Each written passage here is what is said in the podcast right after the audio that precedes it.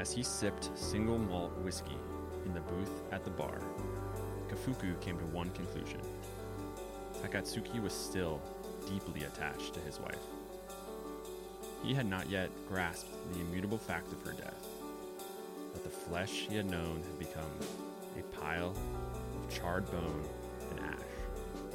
Kafuku could understand the way he felt. When Takatsuki's eyes grew misty recalling her, he wanted to reach out to console him. The man was quite incapable of hiding his emotions. Kafuku sensed that he could trip him up with a trick question if he so chose, induce him to confess everything.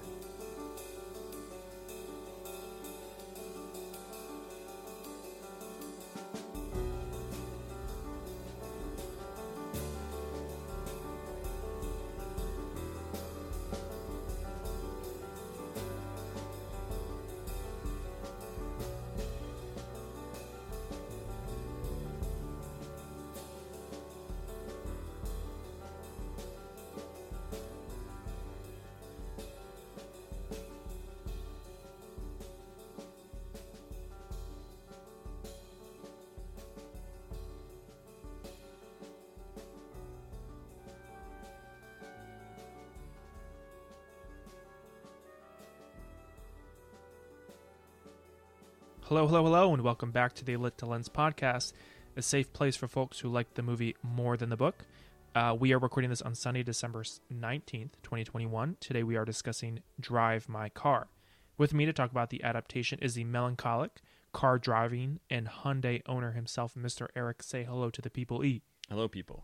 Uh, yeah, I have a I have a red Hyundai. What's more like maroon, or it was when it still had like its full coat of paint on it. Yeah, Now the paint is like really really peeled off. real rusted out a little bit. Yeah, you know it's from 2004, so it's seen better days. Yeah. When it goes over 60, it likes to rattle a little bit. Oh, that's not good. Yeah, I'd much rather have a, a Saab 900. Would you? I think we all would. I, I think feel so. like, yeah. A nice I think little bright red Saab. I think I know a place where we could get you one. Let's do it. We're just the hot wire one today. Yeah, we should. Um, so, hello everyone, and we are back. Uh, and today we're talking about a Haruki Murakami adaptation. Uh, so the short story called "Drive My Car" uh, was written in a short story collection called "Men Without Women" by Haruki Murakami, um, which was published originally in Japanese in 2014 and then in English in 2017.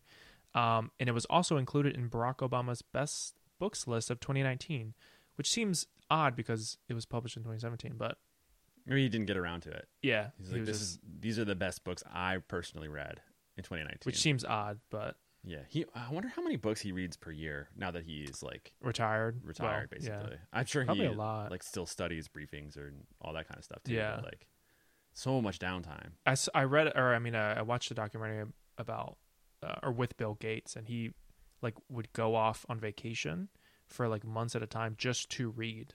A reading vacation. Yeah, like That's he literally like had this house and he would just read there, like buy all the best books of the year and like read like 50 books or whatever it was in a couple months or something. Yeah, I It's know that um when Obama puts out his like year end best list, it's like a huge boon for like booksellers Definitely. and stuff because they're like, oh, thank God. I wonder if he's trying to get like the Oprah thing, right? If you're on an Oprah's best book, like it's got that little stamp of approval kind of on Yeah. the cover.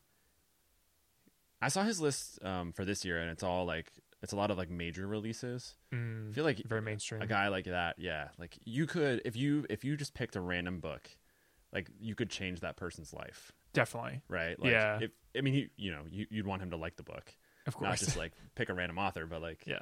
you imagine that it's like this one book has like a thousand printed copies, and then former President Barack Obama is like, you know what, this is one of my favorite books. It's kind of a Just, weird like, power to hold over people. Yeah, uh, the Oprah Book Club, Reese's Book Club. Yeah. Oh yeah. Yeah. Those are Yeah. those are big, powerful forces. Oh geez. there. Yeah, man. Yeah. Um, and then the movie which premiered at the 2021 Cannes or is it Con? I believe it's Con. Con Film Festival. I think it's Can. No, it is Can. It is Cannes. Okay. Yeah. Well, excuse me. Cannes Film Festival. Um, where it was in competition for the Palme d'Or, which is their like best film of the of the festival award, and then actually won the award for best screenplay. Um, directed by Rys- Ryosuke Hamaguchi, uh, screenplay by the same individual as well as Takamasa or Takamasa Oe, and then starring Hid- Hidetoshi Nishijima, Toko Miura, Masaki Okada, and Reika Ki- Kirishima. So, apologies if I butchered all that, but I did my best.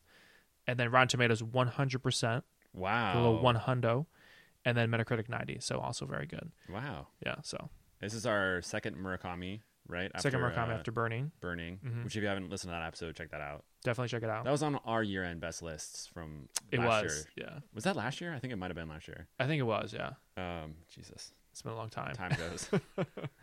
Um, so let's get into it. What's a little recap of the story? yeah. So the short story "Drive My Car" tells the tale of a theater actor named Kafuku. One day, he gets into a drunk driving accident and loses his ability to drive. Like, he's legally not allowed to drive. Um, his theater pays for him to have a driver, a 24 year old named Misaki, who ferries him to and from his rehearsals and shows for the Chekhov play Uncle Vanya. At first, the two don't speak much, but over time, they feel feel more comfortable about sharing their past traumas, um, conversations about driving, about sex, and about the unknowability of women feature prominently. They are unknowable. You know, you could ask them about themselves, but instead, it's more fun to just think, "Oh man, Try to figure it out for your entire life. yeah, it's uh, you know, everyone says like, what's the what the dog do, but no one asks how the dog do. That's that's kind of the the, the port, that's kind of this story. Is that what they ask? Yes. I've never heard that, but I like it, so we're we're gonna roll with it. Okay, Eric, have you ever played this game called Two Truths, One Lie? Yes. Okay, do you know how?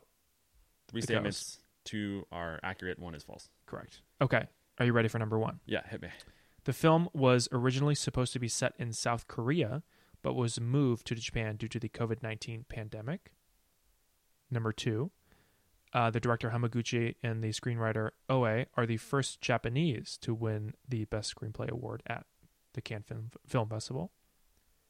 And then number three, Murakami reportedly despised Hamaguchi's adaptation and said that this adaptation of his work will be the last to be made with his permission. Wow.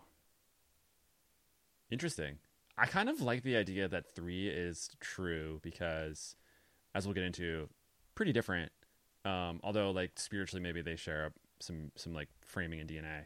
Um, that's kind of funny that he's like, "Oh, what'd you guys do to this? You ruined it. Mhm. Fuck you." Um, so I'm gonna I'm gonna mark that one down as true. It, I don't know. I, I, it doesn't really make sense to me that this would be filmed in South Korea because it is like Japanese and it's all meant to be Japanese and Murakami is a Japanese writer and all this stuff. I may, I mean, it could just be like you know, you we shoot in Vancouver and pretend it's Hungary, so that could be a thing. Um, but I'm gonna say that one's a lie. I'm gonna say it was not meant to shoot in South Korea. Final answer? Final answer. You are incorrect. Um, the lie was actually that Murakami disliked or despised. Um, he did not say that. He actually is quoted to say, I was drawn in from beginning to end. I think that this alone is a wonderful feat. I feel like it's okay. That's fair. I feel like if you're a writer like that, you just got to be like generous. Unless they like really, really mess it up, like who cares? Yeah. No one's gonna watch this movie and be like, "Oh, well, that Murakami sucks." It's not like that's not him, Right. And it's only good for his work, uh, probably, right? Like Yeah. people will see this and be like, "Oh, I should, I should know what it's based on." Yeah, right, exactly. And then you can't just find the short story online. You got to buy the book, and that's twelve dollars to Yeah, that's Mr. Murakami. a lot of it goes to his publishers, you know, but some of it goes. A lot to of it goes to his vinyl record collection. Yeah, probably. um, his shirts. You know, he's like a he loves to wear like graphic tees, and he's got a Yeah, yeah. a graphic tee brand. Did you know he has a graphic tee brand that's offered through Uniqlo? No, but Yeah. I feel like I should know this. There you go. I'm gonna look this up later. Yeah, Oh my god, that's amazing. a true thing. yeah, he he always wears like graphic tees, so I think it was like That's an cool. easy crossover for him. Very cool. Yeah. Um, good little tidbit there. That could have been a fucking two truths. I don't know lie. why I know that, but uh, he came out with he. There was a book that recently came out about his like shirt collection that I don't know if he wrote with in tandem with somebody. I'm Maybe pretty that's sure. why. Yeah. maybe that's why. Um, yeah. So he was originally surprised that it was being adapted because it's such a short short story. It's 40 pages. Um, but said he was pleasantly surprised. Um, so yeah, and then so it was originally s- supposed to be set in Busan, South Korea, um, but due to the pandemic, moved to Japan. Not really sure why. Hmm. Didn't find any information on why they were originally setting that there. Maybe cheaper or Maybe that's where the theater, because in the store, in the movie, he goes to a like a theater retreat kind of thing, and it's not where he lives. it's a it's a theater company that's in um, Hiroshima. Right. Um, So he like travels there. yeah, So maybe he was just traveling to Busan in the like the original version Yeah. of the screenplay or something. yeah, yeah. Not really sure why, but so that was a true true. Um, and then yeah, the second one was that they won. They're the first Japanese to win best screenplay at the Cannes Festival, Film Festival. So that's historic in and of itself. Yeah. I feel like that, that one was like, you know, we we stopped giving awards to white people exclusively like Yeah. three years ago, and so it's like every single, it's like oh, we're, it's all new. Yeah, yeah, exactly. Congratulations to us. Yeah, you we did it. we- We, figured out that there's other people making movies besides white people. It's a big step for us Great as job, a as a race. Yeah. Um, so yeah, so well done. Well, actually, not well done because you didn't do well, but um, you tried, and that's the most important thing. So I get a ribbon for that. Yeah, we'll get you one, and we will be right back. This is a brief word from our sponsor. This episode of the Lit to Lens podcast is brought to you by Saab. Do you have a DUI? Do you need a quote unquote plain looking Japanese woman to drive you to and from your theater rehearsals? Are you too cheap to pay for normal therapy to unpack your wife's infidelity? Choose Saab, the only car brand meant to do more. Saab. And we're back. Thank you from that brief word from Saab, uh, who is a new partner with us. Um, they used to be a big car maker, uh, and they went out of business, unfortunately. But you know, they reached out. They're you know doing their comeback tour like Nicolas Cage, and um, you know they want us to sort of prop them up, you know, bring them back into the car making business. And we have a lot of listeners who are car makers.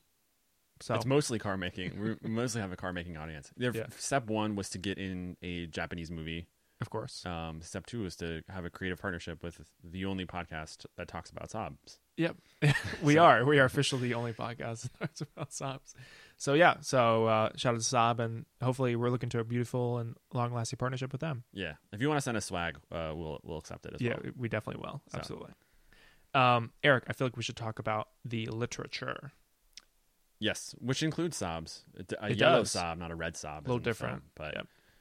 a little bit different. hmm So let's first talk about like why we would adapt something like this to a Yes. movie, right? Because it's kind of an interesting question. I mean, you mentioned in our in in the game that like it's a 40 page short story and he was a little surprised Murakami the writer was a little Mhm. surprised that they decided to make this into a movie. And you can kind of understand that because it is like a fairly conversational driven story Yes. um, not a lot happens physically. hmm There is a couple of car rides.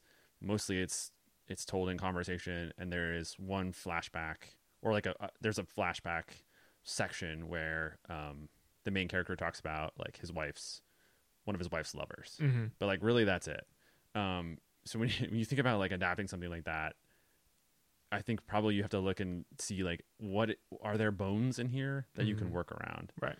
And for me, I think what's what's kind of interesting is some of the like parallels drawn between some of the characters. Well, first of all, like I think it's kind of interesting the idea of a man grieving the loss of his wife and to a lesser extent like his not quite stillborn child, but like Mhm. a child was born with a heart defect and was alive for like 3 or 4 days. Mhm. And that child would have grown up to be the same age as this driver he has Mhm.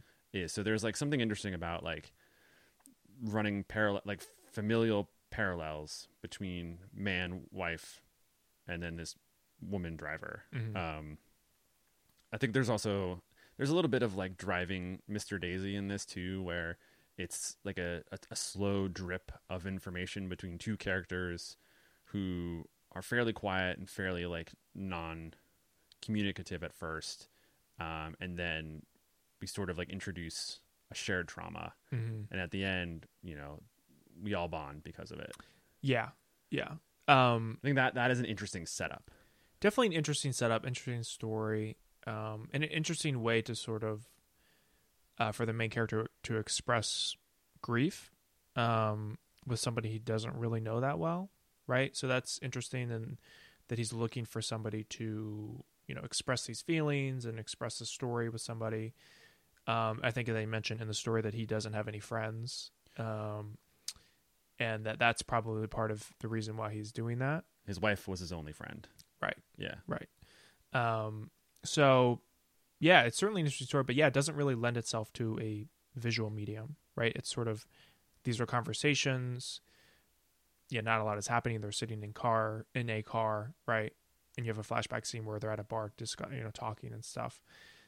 But yeah, it's not like there there aren't really stakes or high stakes at least, really, right? Yeah, it's definitely a meditation on grief Mhm. and like how it. I mean, it's kind of like a therapeutic therapy. I Mhm. mean, it is like a, a therapy movie in a sense, Mhm. where it's somebody working through something with by like bringing in new people into his life, Yeah. kind of thing. Mm-hmm. So it's like a, a person who's been crushed, like finally re not quite like reopening to the world, but like letting people in Mm-hmm. and by doing so, understanding what he's processing, Yeah. helping him process what It's- happened. it's interesting you say it's a therapy mu- or a therapy story because that sort of it makes sense. I feel like maybe uh, you know taxi or Uber drivers nowadays, you know, they probably get people who, especially on long car rides, maybe, or they're drivers for somebody, probably do have to have conversation with people where they are discussing and talking about their issues or problems or whatever's going on in their mind, and they're sort of like, um, uh, like cheap therapists in Yeah. a sense, Yeah, right? dime store therapist. Yeah, exactly. Yeah, exactly. So, um, it's interesting you mentioned that.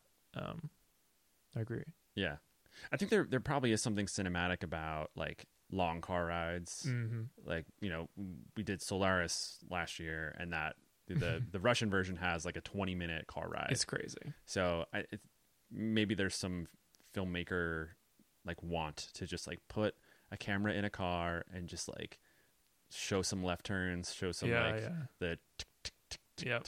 of a turn signal. yeah.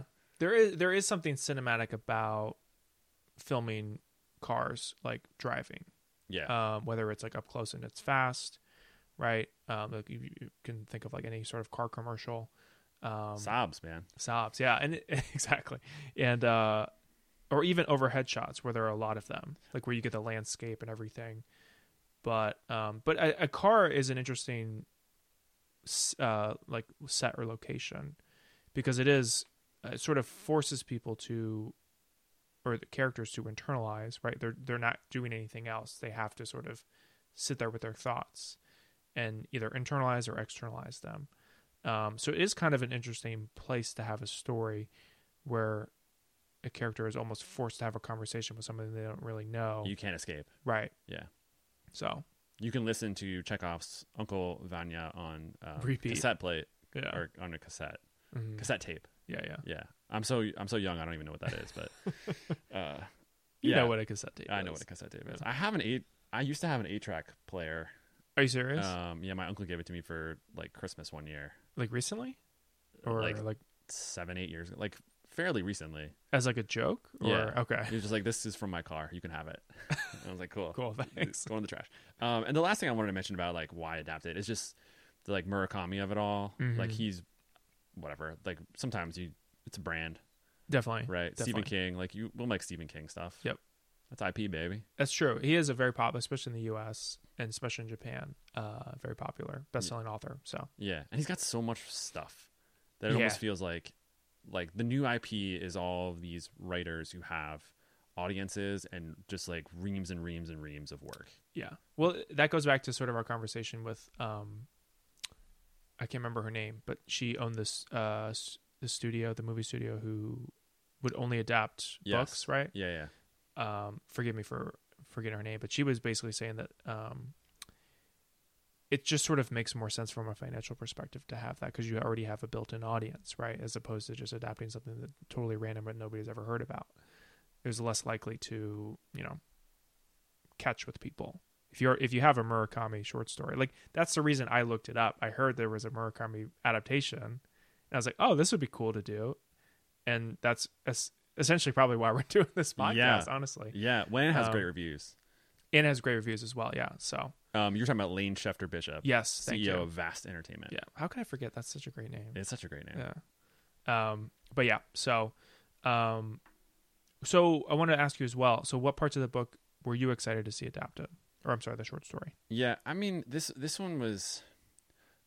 I mean, the very first paragraph of this story is basically the main character being like, "Damn, women can't drive," Yeah. um, yes. and A little bit sexist. yeah, I wouldn't really call this a very progressive story. So, I was interested to see how the movie would handle that Mhm. kind of stuff Mhm. because, and we'll get into it a, a little bit later. But I, I would say the story has a interesting relationship to its female characters and just like women in general because um, the framing is is certainly like about the unknowability of his wife hmm and I think quite frankly just like the idea of women hmm like men not understanding women is kind of like the point of this. Hmm um I don't know that it's handled like amazingly well.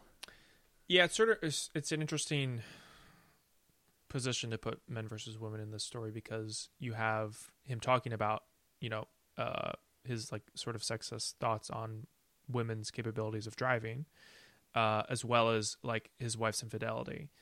Um, but then you also posit that those like thoughts and feelings against a very good female driver who sort of helps him deal with his issues of his wife's infidelity. So it's sort of like uh, a thought on like men sort of just need women regardless of what their thoughts are on women, right? Whether that's right or wrong, like they sort of need them to sort of whatever overcome whatever. Yeah, and I would say he, the main character, does not recognize that.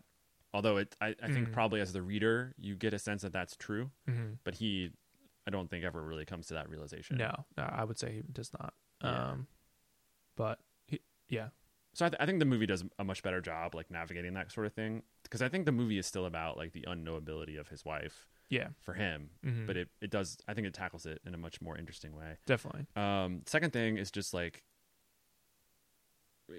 is there a deeper relationship between uh, Kafuku and his wife, who I, I don't even think is named in the story Yeah, in the in the short? I don't remember. Um, she has a name in the movie because you know. She's like- a real character. Um, yeah, so it, it kind of shows you her value to the story. yeah, Um, so I was interested to see if they were going to deepen that relationship because she dies. She died. Spoiler alert. She died. She's not really in the either story for very long, but her like impact is big. hmm Um, so I was hoping to see some of that like drawn out a little bit more in the movie. yeah. That is certainly something um, that I was looking forward to as well to see if they even included her, and they certainly did uh, for a good portion of the first like act of the movie. Um, I'm glad they did. I mean, it's it's sort of like she's sort of like this. I don't want to say I don't want to say like a ghost, but sort of this overhanging feeling in the short story. Obviously, she's like the focus essentially of the main character uh, and her actions and stuff like that. So, agreed. Yeah. Anything else that you wanted to Um, were interested in? I, I was interested to see because they didn't. The driver didn't really get a lot of play in the short story. I mean, it was she was just there to sort of, um, like sort of talk through his issues with. Um, she didn't really have a real role other than that. So I was interested to see if they would expand on that or change it. Um, that was sort of yeah my most interesting thing because it's like you're just sort of wasting this character. You can't really just do that in a in a, In movie, movie. especially a three hour movie. Yeah, so that would be really boring. yeah, yes it would.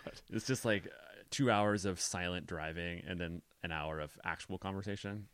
I don't think people would have watched it. That's what that's what men want. Though. I wonder.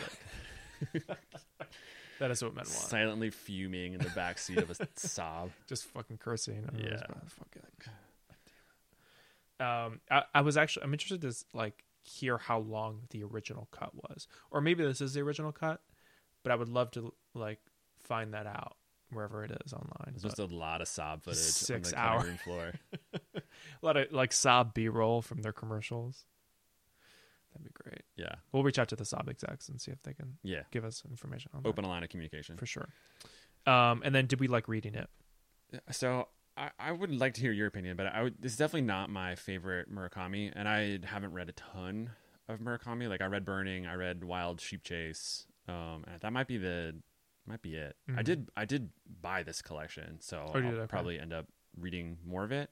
Um, but yeah, I, I I initially a little taken aback by like the women commentary. hmm um, and then I I just kind of felt that some of the interesting stuff was a little bit underexplored, just like his relationship to his wife, and like okay, well, this is a woman who has slept with a bunch of men during their hmm marriage. Um, I just felt it was like kind of underexplored. And I, I was interested in that, and it just like we didn't get we didn't get it. We, Mhm. didn't, we didn't get enough. Yeah.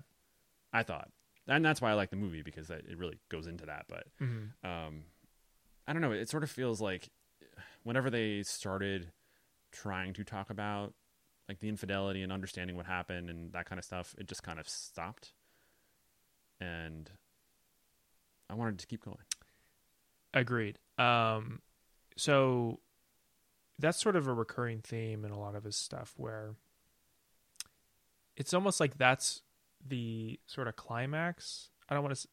I'm saying it wrong, and that's the wrong word to use. But like, it, he he- does this thing where he sort of, uh, sort of teases you with information and and the story and narrative, where like he'll start to go somewhere and then he'll stop and go somewhere else. Um, and that's sort of a recurring theme across a lot of his work that uh, was familiar when I was reading it. Um, and maybe I didn't like notice it as much when I was reading it because that's sort of like maybe what I expected. Um, but yeah, it was it, it was it was a breezy read. It wasn't like too in depth. It wasn't too heady. It was relatively interesting. It, it's definitely not my favorite, um, like you said, but definitely. I mean, it's only, it's only forty pages, so you just knock it out in like whatever, less than an hour. But um, no, it was good. I mean, it, yeah, it was it was typical Murakami where it, lots of things are unexplored or lots of things are sort of left as they are, and I think that's intentional, obviously, but um, sort of a recurring theme in his in his work. Yeah. I think uh, like one of the things I liked about the movie was that the driver gets more of a history, more of a backstory, um, rather Yeah. than just being like the age of this man's daughter. Right. Um, there is there is more to her trauma, Yeah. and that helps them like sort of level set. Yeah. Uh, I yeah, I think uh, it's definitely like a, a story where it's about a man like coming to terms with something, hmm which is fine. That is just sort of Yeah. what it is. But I, I yeah, I- it could have been it could have been more. Will Could have been like sixty pages. yeah, and there was Maybe. there was some good like interesting insights. I think some Yeah. of his like writing. He has a, a bit about like there are two kinds of drunks, like someone that like talks and someone that like listens or Yeah, something. yeah, Uh, there's some there's some like good good lines in here. yeah, but, definitely. um, I don't know. You know, Yep. You were left unsatisfied. You wanted more. That's okay. I wanted more. Yeah. Yeah, I'm not a Murakami head like you. Well, you know. Not yet. um, so Yeah. Yeah. Cool. Um, well, let's take a little quick break, and we're going to come back and talk about the movie because there's a lot to unpack. Yeah. We will be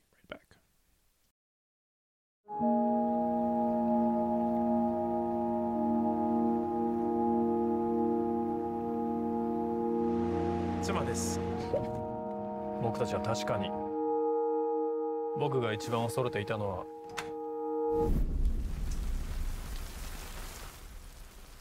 音を失うことだった。今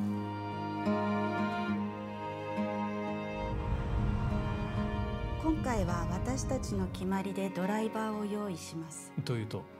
彼女です。渡美咲です。僕はまだドライバーを君に頼むことに同意してない。私が若い女だからですか？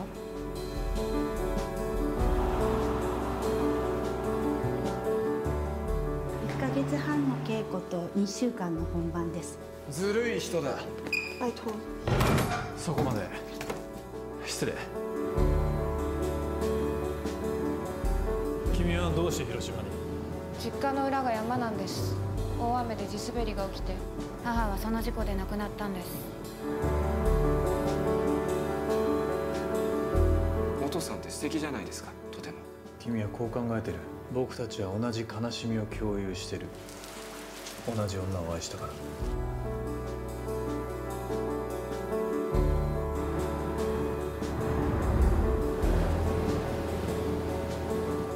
僕のの人生と愛はどうしたらいい？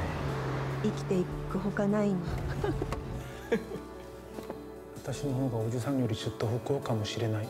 それでも私はやけなんか起こさないだから今毎日とても楽しいです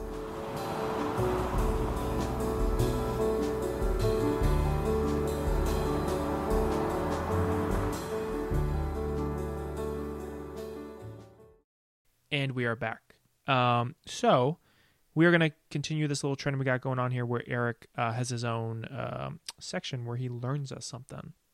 That's right. Uh, this story, I didn't think there was like a whole lot worth teaching because you know it's trash. but uh, just kidding. Um, I did want to bring up this idea that because Murakami has written so much, there is a lot on the internet about shared tropes from his work.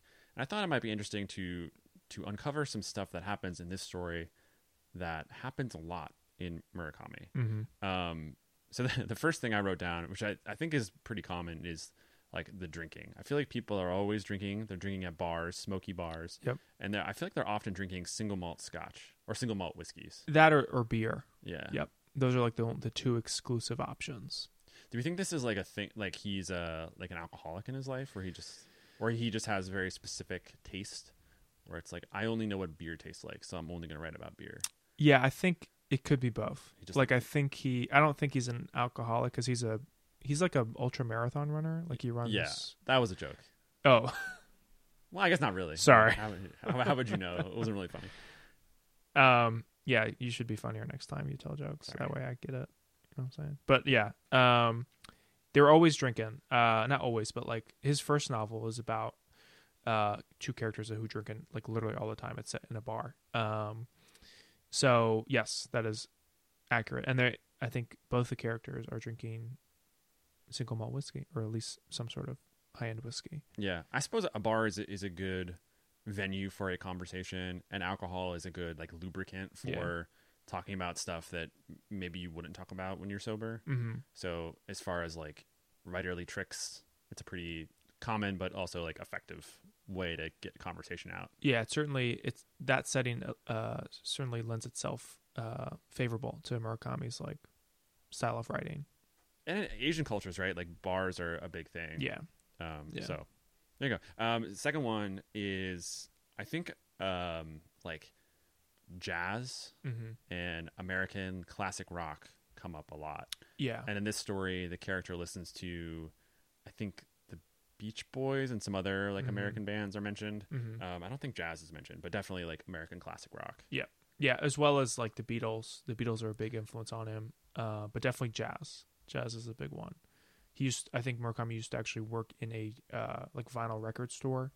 Um as well as maybe a bar and they would always play like jazz and Beach Boys and uh the Beatles and stuff like that. So uh, there is a scene where, um, or a couple scenes, I think, maybe where they're in bars drinking and there's jazz playing in the background. Um, it was a very like classic Murakami trope. I like it. Yeah. You just need some coffee. It's like a hipster place, you know? Definitely. Like vinyl records playing. That's There's a right. there's a bar actually near us where I, I live called B Side in Mosaic District of um, Fairfax that plays vinyl records. Like that's their Uh, atmosphere. that's cool. Yeah, I haven't been, but I I want to go. I get it. B side. yeah, I got it. I'm yeah. there. So Where is it? It's in it's the in mosaic. Mosaic. I Yeah, gotta check that out. yeah, for all of our Mosaic listeners. Yeah, yeah. Um, so the next one is lots of sex and also weird sex Yeah. and infidelity, hmm perhaps. All of those fit. I would say. Um, I mean, one of the first scene, the first scene is them after sex, right, or dirt Yeah, like right before. I can't remember. I think Um, they're- They're, think in bed. Probably they like had sex and then they're waking up and having and have, have, have sex sex, again. again. Yeah. Um, yeah. So that's a, uh, a common theme with um, in the Murakami novels, and definitely weird sex or like n- not like in a kinky way, but sort of like a more intellectually stimulating way, I guess. Because like f- for this novel, I'm sorry, for this film, uh, the female character, the wife, uh, who eventually dies, her Otto. Otto or Otto, Otto. um she that's like her creative process like Yeah. she uh comes up with these stories and like builds upon stories from her from that she's working on during sex Yeah. And that's actually a key theme that we'll get into later with one of the other characters, um, where that is sort of her express expressive or creative outlet, um, which is like very you know not that I've not that I do that right, not that I've heard that before, but it's certainly an interesting um, sort of side note for that, and certainly fits within the Murakami realm, and definitely infidelity. That is like that's the thing that um, is across like multiple novels. So Yeah, I feel like infidelity is just common in writing generally. yeah, Um, it's a good source of tension. yeah. And another one I outlined here is stories within stories. Ah, Um, story inception. Yeah. And so in this particular short, um, he's putting on a play, Chekhov's Uncle Vanya. Vanya. Mhm. I haven't read it or seen it, so I don't really know what it's about. And I'm sure there's like thematic relevance to the story itself, but Mhm. um, definitely like layers of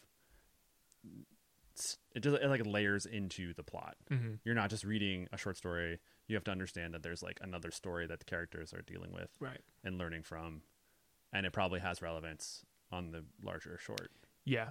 It, and I thought the film did a really, really interesting job with this. Um, it, you're absolutely right. It is a Murakami trope, and I'm sure the trope across many different writers. Um, and it didn't really. I'll say this: the the film sort of went deeper with this trope than the short story did. The short story was just sort of regurgitating um, old stories from the past, and it wasn't based on. Uncle Vanya was not in the short story at all. It was. Uh, or it was? Yeah. It- oh yeah, he meant he yeah he mentioned that he's working on it, but he's not telling that story right. as he is in the in the film. Sorry, but uh, but yeah, so story inception. Yeah. So other couples, I mean, I we had I wrote down here ambiguous endings, Mhm. um, male Oh, yeah. characters more passive than female characters. Uh, you hear like the vanishing woman when you look up Mm. like Murakami tropes, Yes, yeah, yeah. which I suppose she vanishes here as well because uh, Oto and She the, does. the unnamed wife in the short both die That's true. very early on, and That they have true. to deal with her loss. Yeah, Am- ambiguity is a big one. Um, that is like sort of it, it's not like even just the endings. It's a, it's a lot about even like little things that you hear about characters with. A lot of it is just left ambiguous and open for interpretation. Um, but certainly endings as well are, are thrown in there. And then yeah, male male characters are like they're yeah they're just along for the ride. They are not I mean, literally in this short, he's sitting in the back seat of a car while he's being driven around. We did that on purpose, So you, people. you so want a metaphor? Then welcome. there's your fucking metaphor. um, yeah, they're they are not super active in they're you know they are the central character and everything is happening around them, but they are not sort of active participants within the narrative.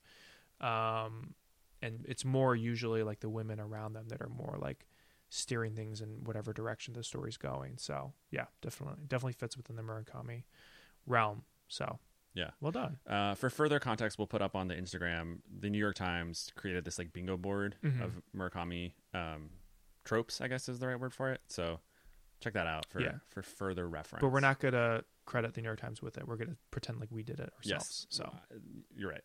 Scratch that out. bingo that I put together. Yeah, exactly. Um, so Eric, talking about the film, uh, how would you describe the adaptation? Literal, loose, or reimagined? So, because it's a driving movie, I'm going to say we're at the intersection of loose and reimagined. Um, Well done. I, thank you. Uh, I created that bingo board, by the way. Um, I, I think it's the bones are there, and everything else has like exploded outward. Yeah. Um, people have motivations. Characters are much more real. Like there's there's like four 3D characters in the movie where there's just one Mm-hmm. um, in the book how or in the story. However, I, I do think like the heart of the story and the movie are the same, which is um, Kafuku trying to understand what his wife like, who his wife is. I think that is the central question in both. Mm-hmm. Um, and in the movie, we just kind of go into more depth about like who, other people know her, Mm-hmm. and it's not just like him wondering. He gets some answers Mm-hmm. in the movie. Um, so I would say they are very similar, but I, I, I would lean towards reimagined a little bit. I would as well. Um, yeah, you, like you said, the bones are certainly there. Um, but yeah, it's a totally different story. But I will say, um, the tone of the story is very much uh, in line with the short story. Yeah. So I think in that sense, it's not. It doesn't push into the realm of reimagination. It sort of keeps its, you know, like like you said, keeps its bones. Yeah, I think that's right. Um, that's what I mean. It might be loose. It's it's close. It's, like close. A Yeah. W- Was you put it at the intersection of what? Sorry. Loose and reimagine. Yeah, I would. I would totally agree with that. That's why. Yeah. If it was totally like a different tone, I think it would be a totally reimagined story. But, um, yeah, definitely loose for sure. Loose reimagined. Whatever. yeah. It's important we get these right. Yeah. So, um, can we go into some of the big differences? Yes, and I feel like this one you might disagree with, um, Mhm. and we can talk about this. But I- I wanted to start big and sort of like touched on this before. I, I feel like the the story is a little bit lazy with its approach to women. Um, I Mhm. want I'll read you like the very first part of this story, Oh, which yeah. Go ahead. is you know based on the many times he had ridden in cars driven by women. Kafuku had reached the conclusion that most female drivers fell into one of two one of two categories. Either they were a little too aggressive or a little too timid. Luckily, and we should all be grateful for this, the latter will, were far more common. Um, there's like the driver Misaki is described as being plain, Mhm. and that is like what he likes about her is that she is not attractive. Mhm. She's just like a very like ordinarily or ordinary looking like 24 year old person. Yeah. But then the the um, mechanic who's setting it up in the short story says she's not con- the congenial type. Yeah. So she's like quote unquote combative. Right. Um, and then, I mean, at the end, he, he- there's like a, a moment at the end of the short story where he's like, "Oh, you're actually not plain at all, and now I like you Right, right, right. because you know whatever." Yeah. Um, and I, I think at the heart of it, so at the heart of the story, you know, it's about the unknowability of his wife, and at the end of the story, Misaki is just like, you know, sometimes wives wives cheat. You know, sometimes women just do that. That's how women be and I just it just it, all of it rings like a little bit lazy to me. Where it's like I think the the question of like who is your wife is interesting Mhm. and worth exploring, and then they do that, and then they just sort of write it off as like, eh, I mean, you know, sometimes women just like fuck around. I Yeah, don't know. What do you want? um, which I I just thought that was like I I, I mean, I guess that's an answer, but it's not like an interesting answer Yeah. um, there is, I think, more to the movie. I think that central Definitely. question is there, um, but everyone gets more of a chance to like provide context and input to that question. Definitely. It's not just like him wondering and not getting the answer. There are other characters who know his wife who provide insight to like further it, hmm if that makes sense. Yeah. Yeah, and I think, um, you know, the short story, you know, obviously it's only 40 pages and not a lot is sort of delved into. Um, and yeah, I wonder what the purpose of that was. Like, he did not go into these things and everything was sort of relatively ambiguous and sort of generalist at the end. Like, yeah, you know, sometimes women cheat and, or, you know, people cheat in general, whatever. Um, yeah, I, I you know, I, I guess that was sort of the intention with that short story, but I don't know. You know, does that lend lend itself to being a good story? And not, you know, that's up for debate. I guess. Yeah. But, I, there's, I mean, there's interesting stuff like with the glaucoma. Like, you know, he gets in a drunk driving accident, but he also gets diagnosed with a glaucoma, which is Mhm. like literally a blind spot yeah, yeah, in your vision. And I'm like, okay, well, here's a metaphor that like his blind spot is, you know, who is my wife? right, like yeah, that right, right, right. Metaphorically is is somewhat interesting. He Mhm. like then spells it out very plainly at the end of the story, which I thought was like, okay, we got it. Like, you Yeah. don't, oh, I guess my blind spot was her all along.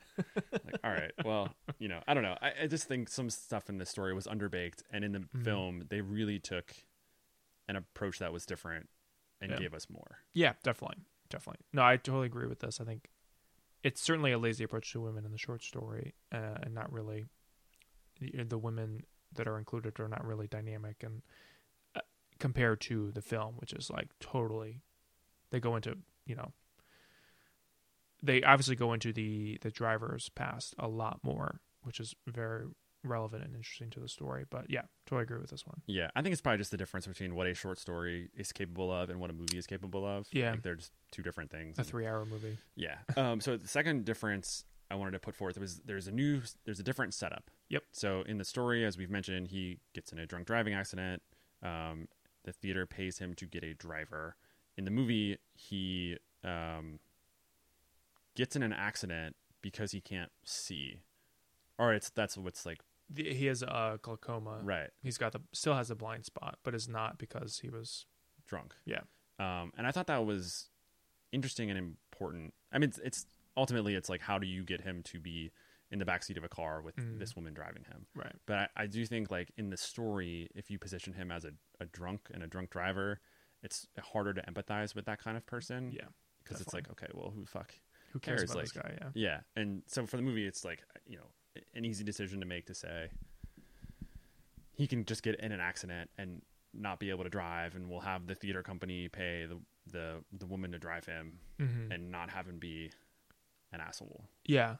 Yeah. I, actually much prefer the film version of this because, for a number of different reasons, because of what you said about the drunk driving, um, right? Certainly less admirable uh, character in the short story. And um, certainly similar in the respect that he is still sort of an asshole. He's very, like, he's not trying to be an asshole. He's just very like short with his words and not very emotional or emotive and Yeah, he doesn't try to connect with people. exactly. Um, but I think the what I thought the film was clever about doing was like, you know, outline that this is sort of his routine, right? That he listens to this tape and he memorizes these lines and everything is timed perfectly. And this is sort of his the reason why he's such a great actor and you know theater individual in general.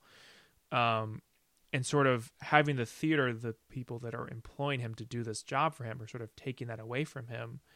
I thought is a really interesting choice, and sort of obviously it uh, in- introduces this source of tension right immediately, um, but it sort of seems, you know, the opposite of what the theater company would do. They should want to like empower his creative process and empower his the things that he does well and but like they're like taking it away from him um It's a little convenient, but what do you mean uh, oh well, you know the rules say that you can't drive yourself, yeah i mean it's it's sort of a weird but it's I mean ultimately I think it's fine. yeah it's sort of a weird like setup like oh some actor ran over somebody so now we this is our rule kind of Yeah. thing um but yeah so And I, I, you mentioned the theater company in the movie.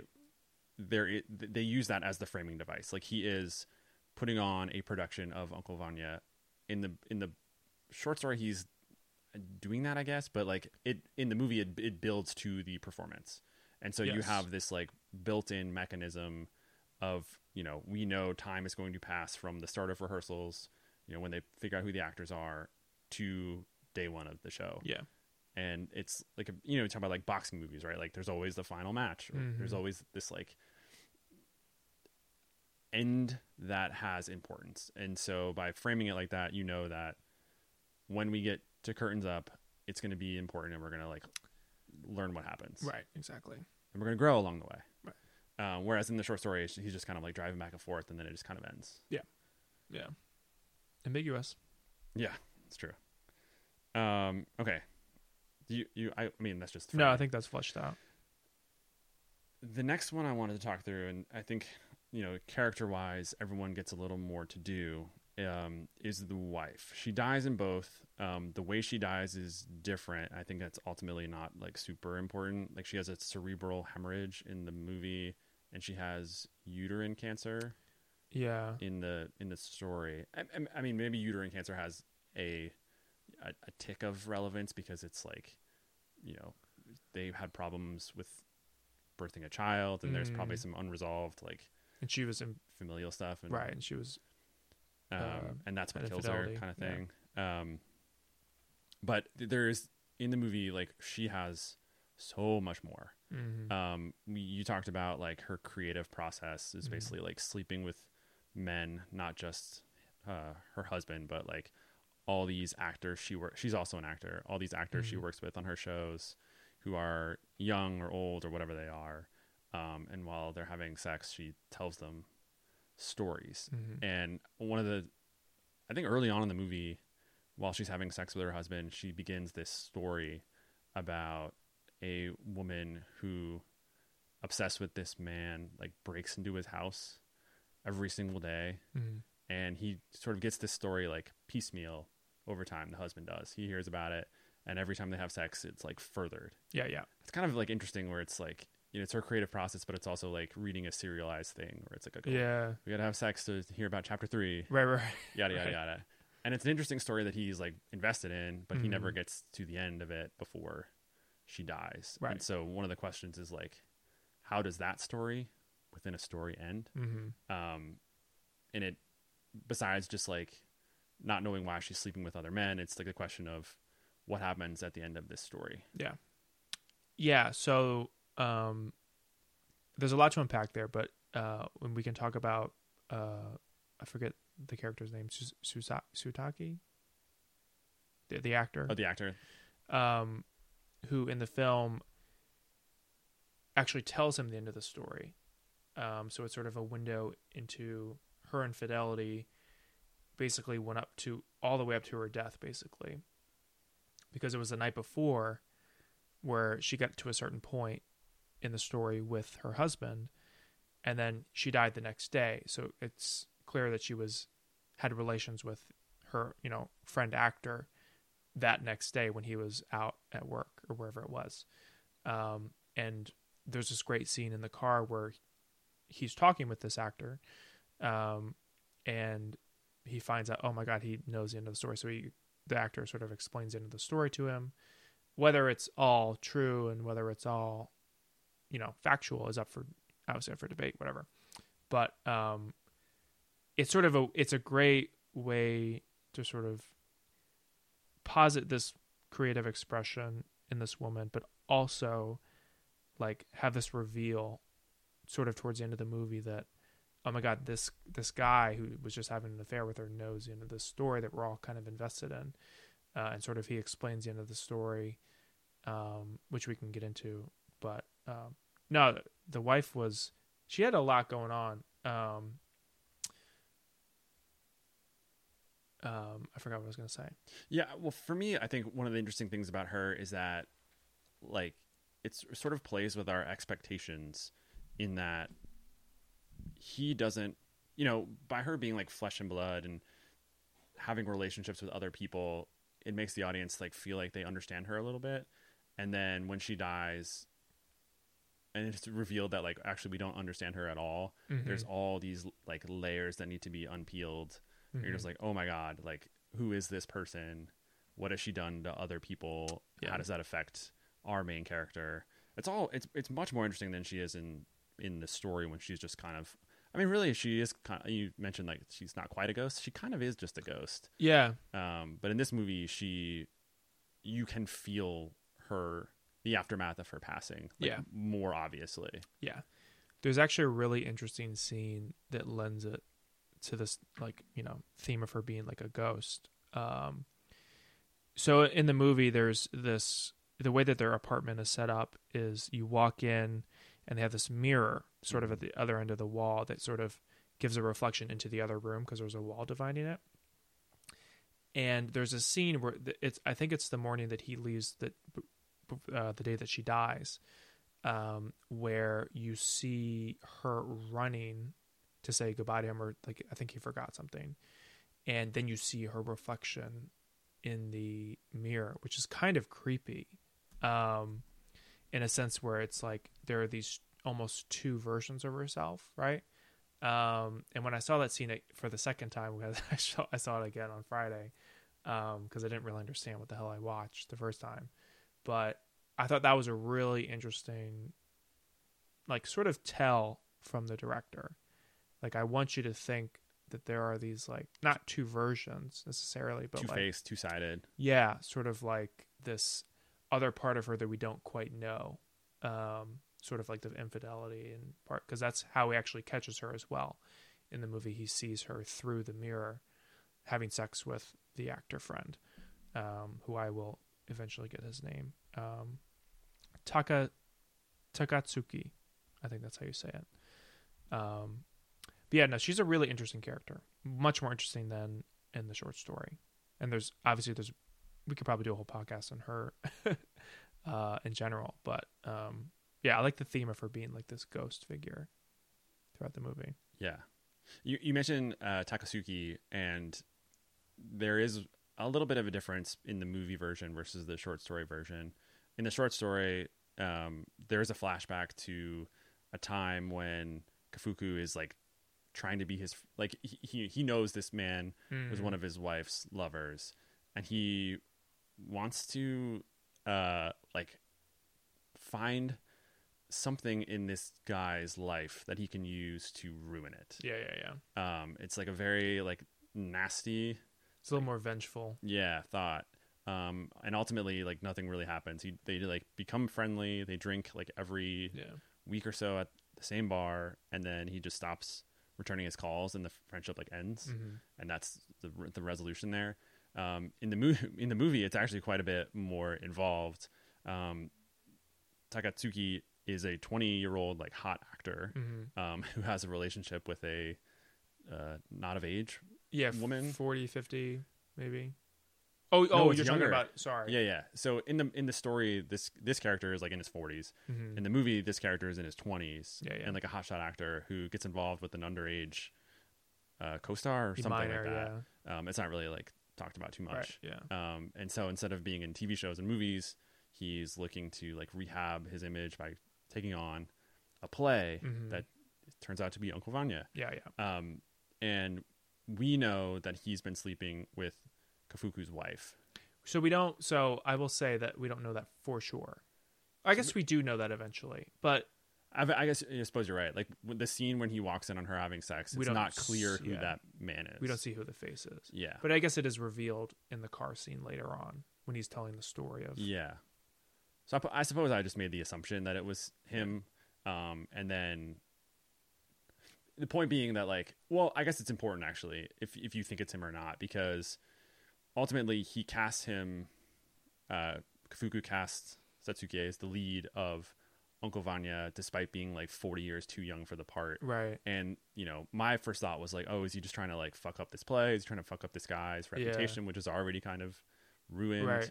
Um, and it just seems like he's not very helpful as a director to this actor. hmm And so I'm like, okay, well, he's just trying to like really make things difficult. Yeah. Um, at some point, they they do kind of like connect in a, a real way hmm um, and he does give him better acting tips and it's it's it, it's played like somewhat interestingly in that like he has this information you know i know you were sleeping with my wife that he Mm. could lord over him or use for some purpose and he never really kind of plays that card Yeah, he sort of does in the first bar scene where he says, "I know that we both love the same woman," yes kind of thing. They talk about that a little bit, but not it's- like you slept with my wife i'm yeah, gonna end your career right.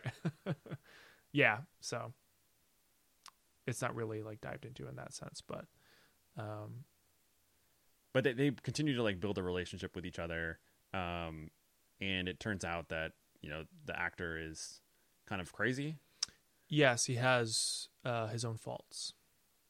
He's yeah a bit of a hothead, yeah as they would say. and i was trying to think about like the the story as it relates to the movie because in the story he's like looking for his one fault to use against him Mm, yeah. and in the movie like does he know that's his fault and does he know ultimately that's gonna like be his downfall like the more often i take this guy out to the bars and get him yeah. liquored up like at some point he might do something stupid or It almost seemed like the opposite, right? Like at first, he was finding out these things about him, and he was he's obviously a very promiscuous guy. He ends up ends up like sleeping with one of the actresses who's in the play, yeah who she actually seems to be like taking her career very seriously and like wants to do very well, and he wants to do well too. But it seems like he's sort of either not focused or misguided, um, and certainly like a uh, you know, uh, a bit of a hothead when it comes to people taking photos of him. yeah But um, yeah, he is uh, certainly a flawed character, and I think like I actually do think that he wanted him to sort of succeed, and especially towards the end when he was giving him those tips and like, and you could see when they actually rehearsed the play at the theater, like he was he actually finally uh congratulated him for doing like a good job. right. Yeah, and then obviously things changed like the moment after that, but Yeah, and it, I I think the most important part of uh, the Takatsuki's character is they like they have a long conversation you mentioned in the car where they that's a long scene actually It is. it's like a 30, 30 45 minute scene Side note, I wanted to mention like there are so many monologues, like long, like drawn out, slow monologues in this movie. Like he has that one. There's uh, a few from uh, the driver. I can't remember her yeah name at the moment. uh, Mis- Mis- misuki uh, yeah, yeah, that's right, Masuki. And then um, yeah. Anyways, but go ahead. Yeah, but they he gets the he has the opportunity, and they they actually have the scene where it's like, oh, you know that story your wife was telling you. Yeah. This like I have the ending. Yeah. Um, and it's like a really it's it is a great reveal that like okay, you know he has been sleeping with his wife, and he was sleeping with his wife like the day she died. Yeah, um, but also that like that bit of information actually unlocks a knowingness about his wife that he didn't have and it, the idea is like okay my wife was you know people are unknowable to people all the time Yeah. how can you fully know somebody without living inside their head? Whatever. Right. that's a little too like puffing weed for this conversation but like the the idea is not that like she's totally unknowable. Yeah, like everybody knows her just a little bit differently. Yes, and you can take all those pieces and put them together for a more like fuller picture of who she is. And i think he's recognizing that like oh shit. Like she he knew her in a way that i never did yeah, never could Yeah. but it's like helping him understand that it's not like a broad unknowability the women are not unknowable Mhm. just like this woman is unknowable in certain ways yeah. It's almost like she will always be unknowable if you only look at it from like his sole perspective. He needs other perspectives, right, to paint like a fuller picture of it.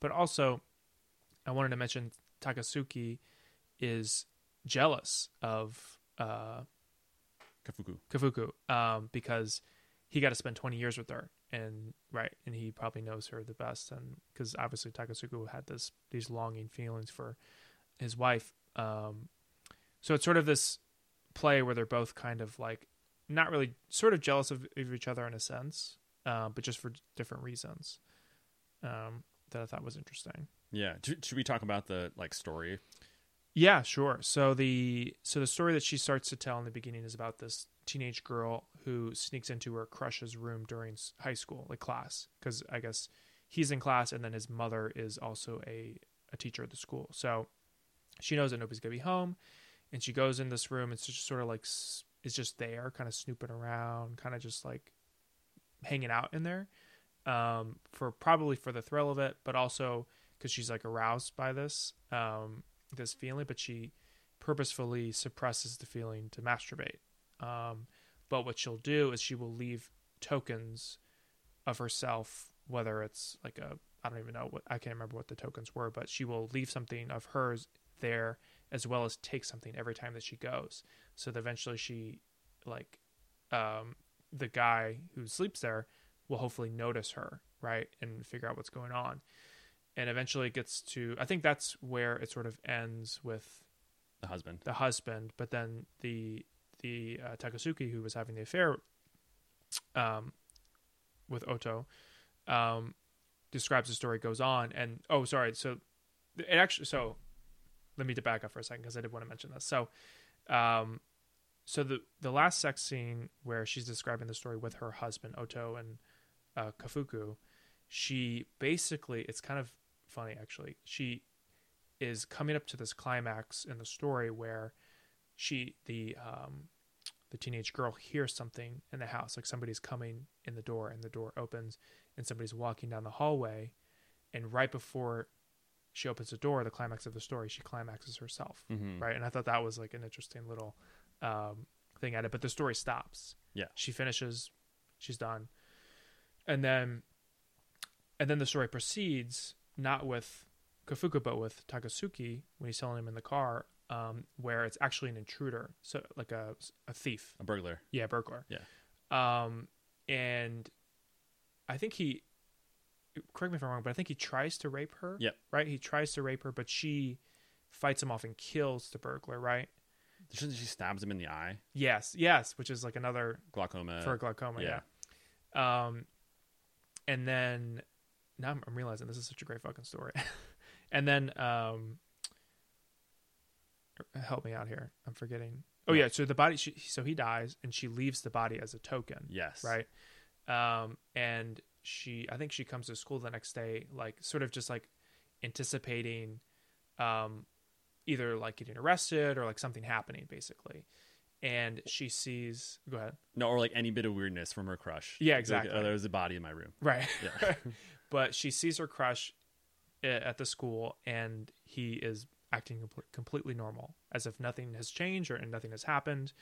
And so she's like curious as to like, well, what the fuck? There was a dead body there. Like, why is he not being weird or why is you know whatever?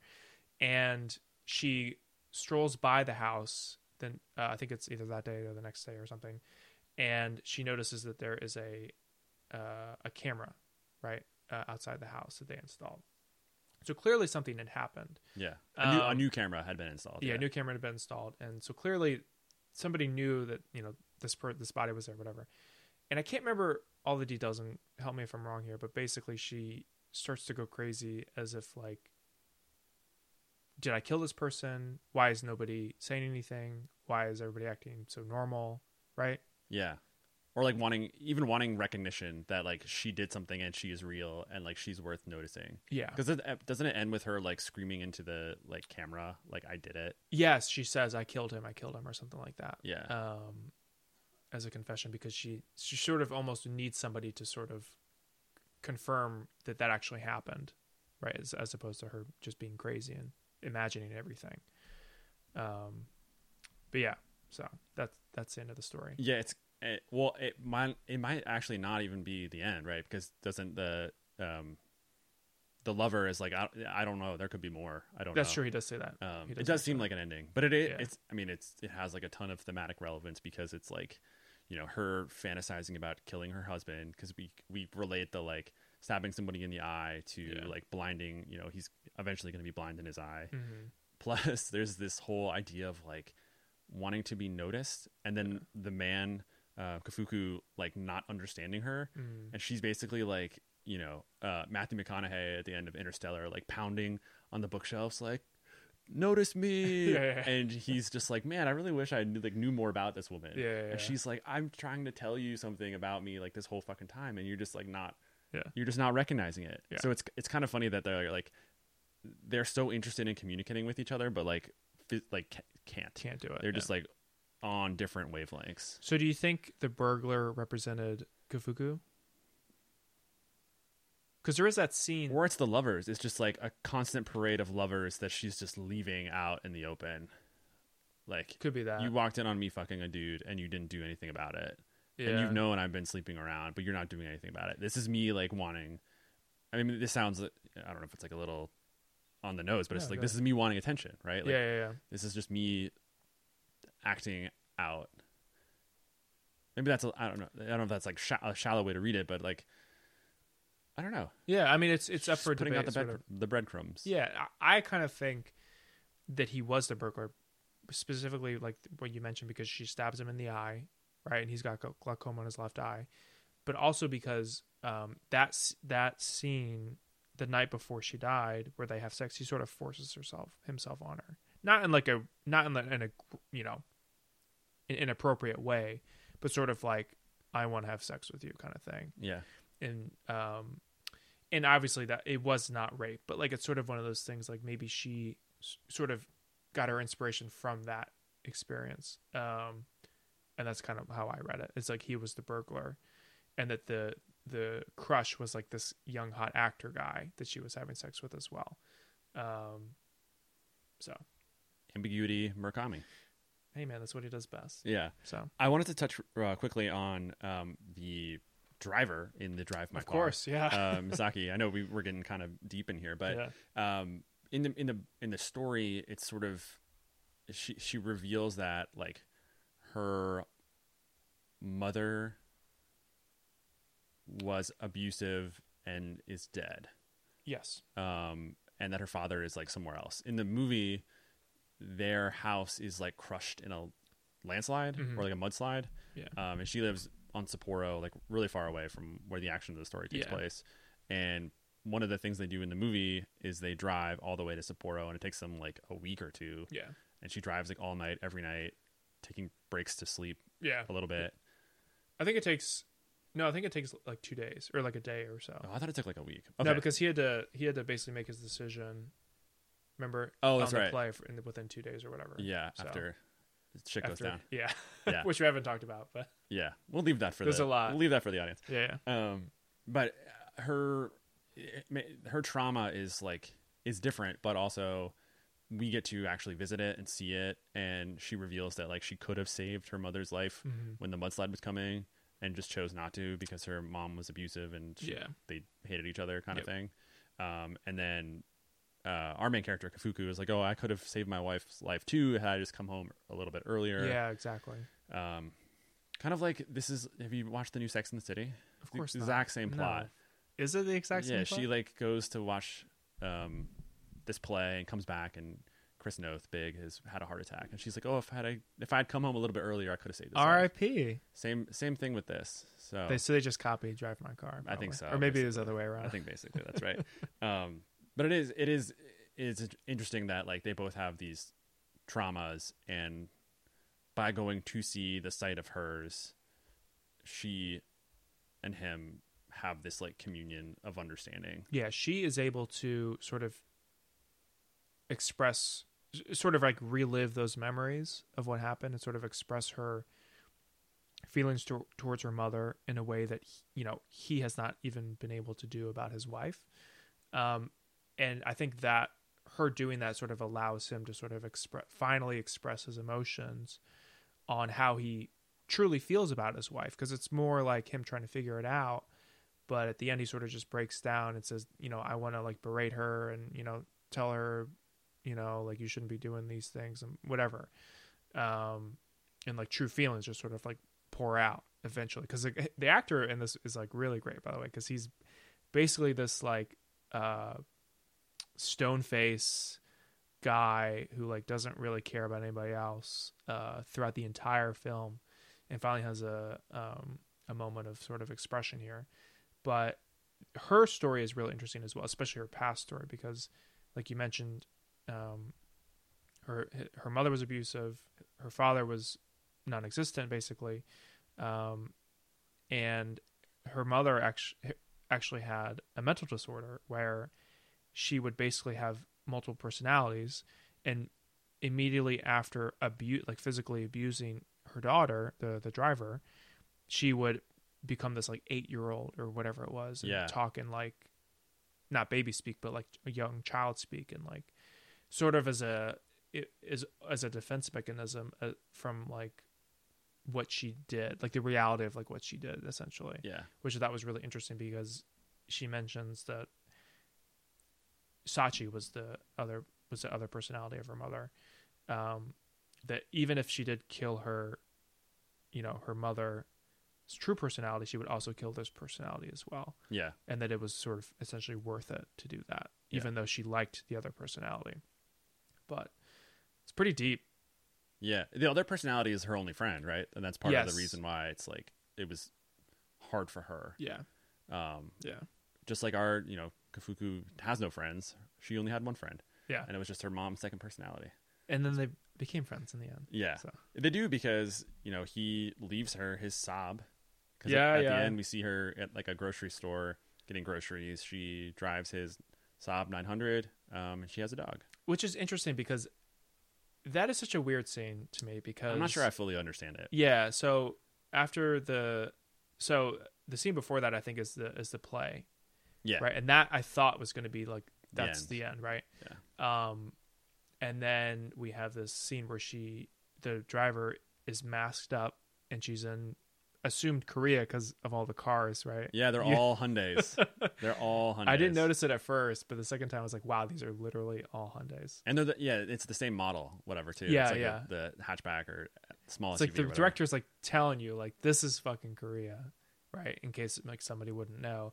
But um and anyways, yeah, she's got it she's at the grocery store and everything is pandemic, right? Everything is they've Yeah. got everybody's wearing masks and everybody's got like those plastic shields in front of the cashiers and stuff. And there's she's got a dog and she just sort of drives off. I assume she you know, assume she lives there and stuff. But I guess Korea they drive on the, the right hand side like we do. But I guess in Japan all the driving scenes are on the left hand side but the steering wheel is also on the left hand side. So isn't that backwards? Because in England, it's they drive on the left hand side, but the steering wheel is on the right hand side of the car. Well, maybe it's just because the Saab is not a. Oh, it's probably an American car or something. Yeah, Saab is Swedish, maybe. But I feel like they can just make the right hand side, or maybe they got it. Yeah, I don't know. I mean, yeah, I don't It was know. just confusing to me.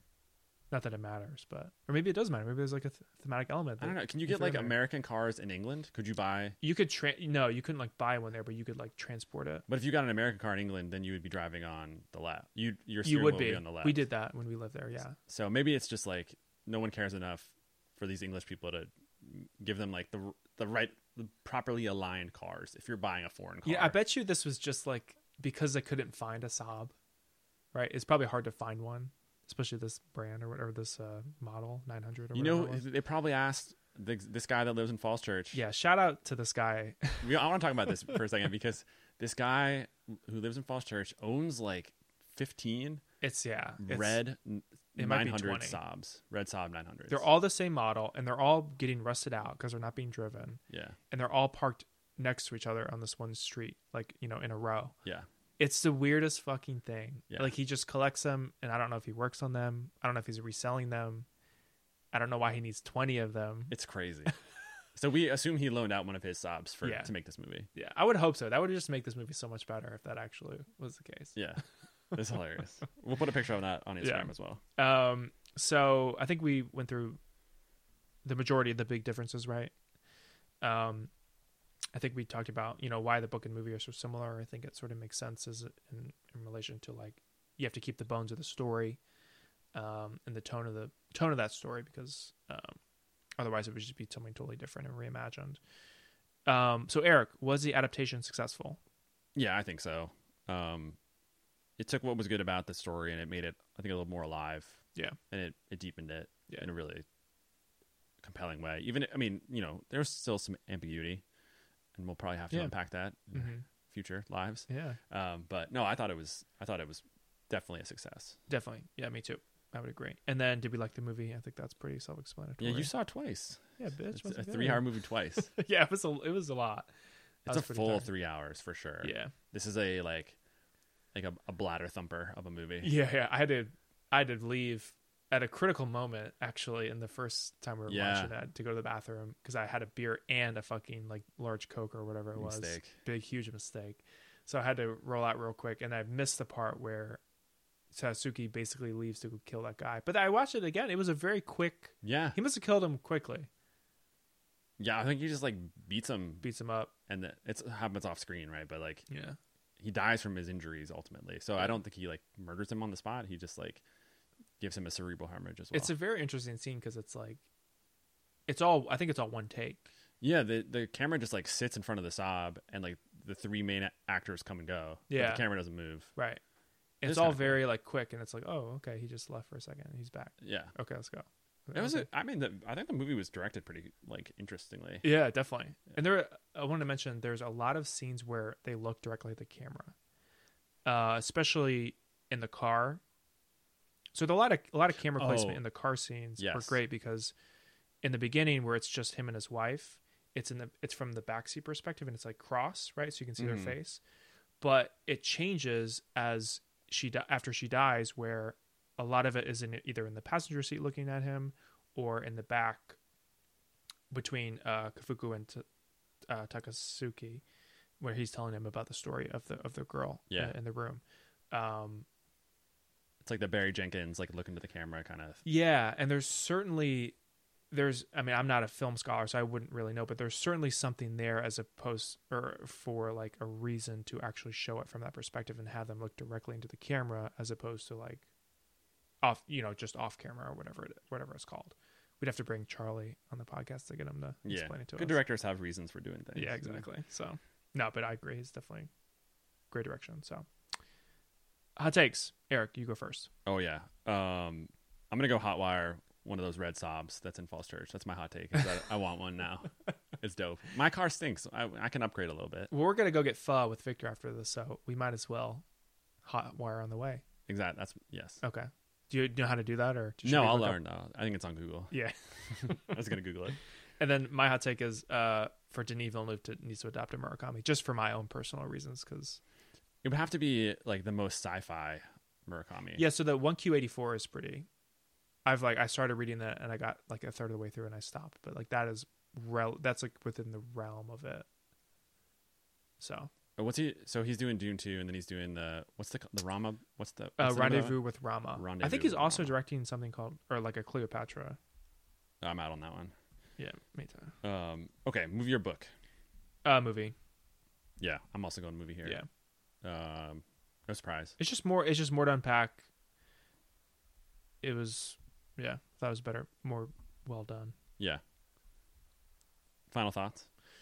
Uh, I'm just gonna remember the Red Saab for uh, reasons that we've already discussed. Yeah, but, um, it's it's so funny. it just stuck out to me. I don't know, just because we have that that you know that story of the guy in Falls Church. We should try to get him on the pod. Maybe we should leave him a note as I don't know where. what house is he in. Like there, That's there's good like question. Forty Saabs, so like it's the only place you can park It forty goes Saabs all the way down the street. Yeah, what if he lives in like Nashville? Yeah, Just, like, right. This is just where he leaves the Saabs.